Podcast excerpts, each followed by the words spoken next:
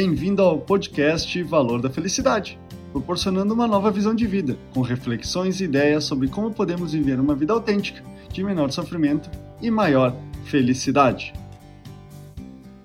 Você lembra como aprendeu a andar de bicicleta sem as rodinhas?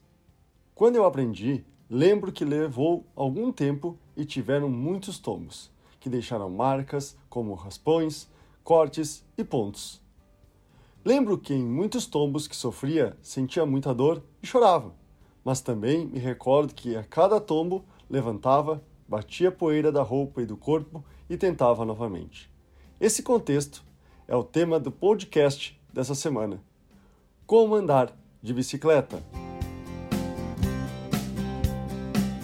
Recordo também que não foi em um único dia que aprendi a me equilibrar na bicicleta e que precisei ter persistência para continuar tentando.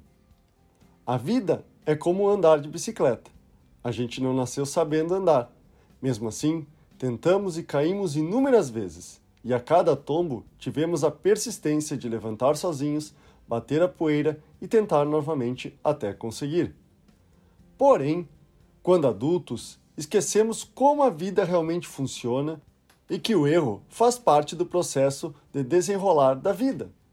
Ficamos com medo do fracasso, paralisados pelo medo do que os outros vão pensar, já que temos em nossa mentalidade que o erro se trata de algo ruim.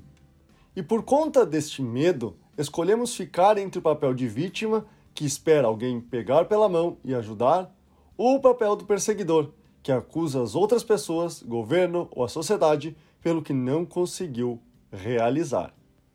Como já falei em outros podcasts, ninguém nasceu pronto. Somos pessoas em constante desenvolvimento, seres criativos que não foram moldados para serem os mesmos fazendo as mesmas coisas.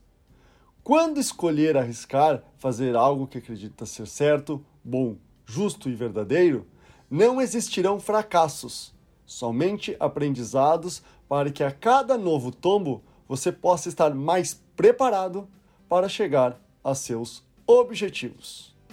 Esse é o podcast Valor da Felicidade. Achando útil esse material para o amigo, colega ou familiar, compartilhem nas redes sociais para que mais pessoas conheçam esse trabalho da Valor da Felicidade. Agradeço a sua audiência e até o próximo!